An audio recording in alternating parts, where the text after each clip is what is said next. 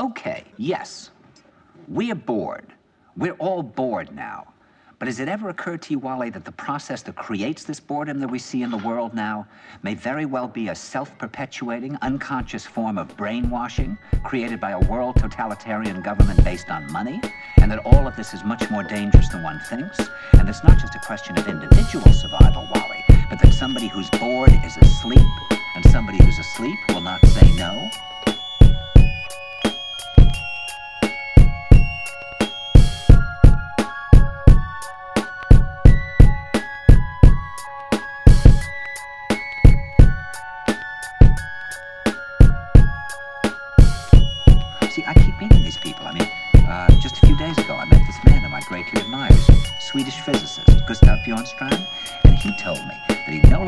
Watches television, he doesn't read newspapers, and he doesn't read magazines. He's completely cut them out of his life because he really does feel that we're living in some kind of Orwellian nightmare now, and that everything that you hear now contributes to turning you into a robot.